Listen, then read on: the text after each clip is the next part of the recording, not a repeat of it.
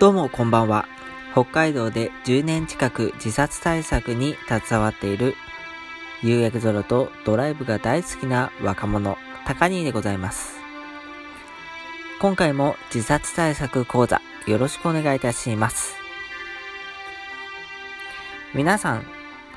音楽好きですか？僕も音楽大好きです。音楽を全く聴かない日っていうのはありません。スーパーでも、病院でも、コンビニでも、BGM として常に音楽が流れていますよね。さて、今回は音楽と自殺対策というテーマで語っていきたいと思います。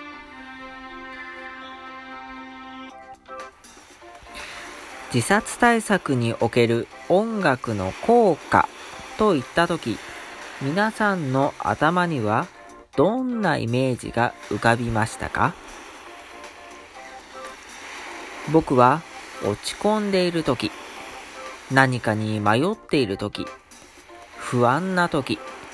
勇気が欲しいとき、など、音楽を聴いてパワーやエネルギーをもらうことが多いので、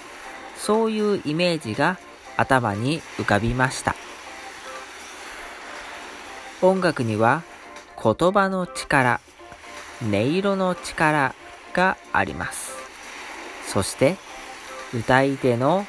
声や思いの力もあります。音楽には様々な力が込められているというわけですね。そりゃパワーやエネルギーをもらうことができますよね。自殺対策における音楽の効果といった場合、ネガティブな状態をポジティブな状態に導くようなタイプの効果をまず思い浮かべませんか？例えば、不眠症の人に聞くモーツァルトとか、ベートーベンとか、あと、うつ状態の人に聞く、えー、ヒーリングソングえー、などのように、えー、ネガティブからポジティブへ、えー、マイナスからプラスへと。ところが自殺対策というのは何も対象者がネガティブの人やマイナスの状態の人たちだけではありません。健康な人も不健康な人も豊かな人も貧しい人も障害のある人もない人も、そして老若男女も関係なく、地球上に生きるすべての人が自殺対策の対象者なんです。ご存知でしたか？なぜなら自殺は誰にでも起こりうる社会問題だからです。自分は自殺の危機に陥らない人生を歩めたとしても、自分の周囲の人、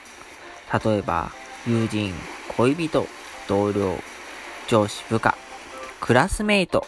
うん、学校の先生、えー、親戚、親兄弟、えー、どうでしょう。自殺の危機は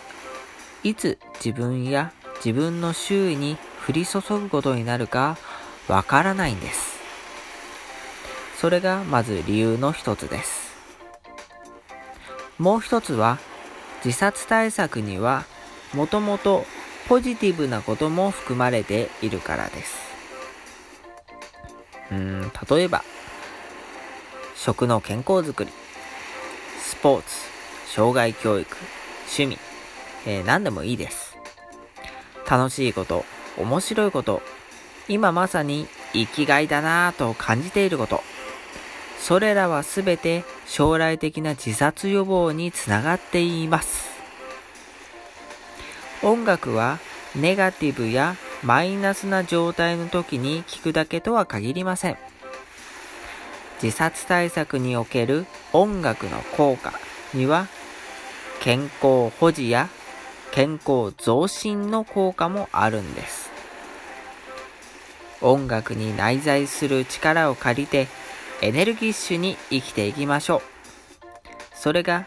自殺予防の行動そのものなんです。それでは今夜はこの辺でご清聴ありがとうございました。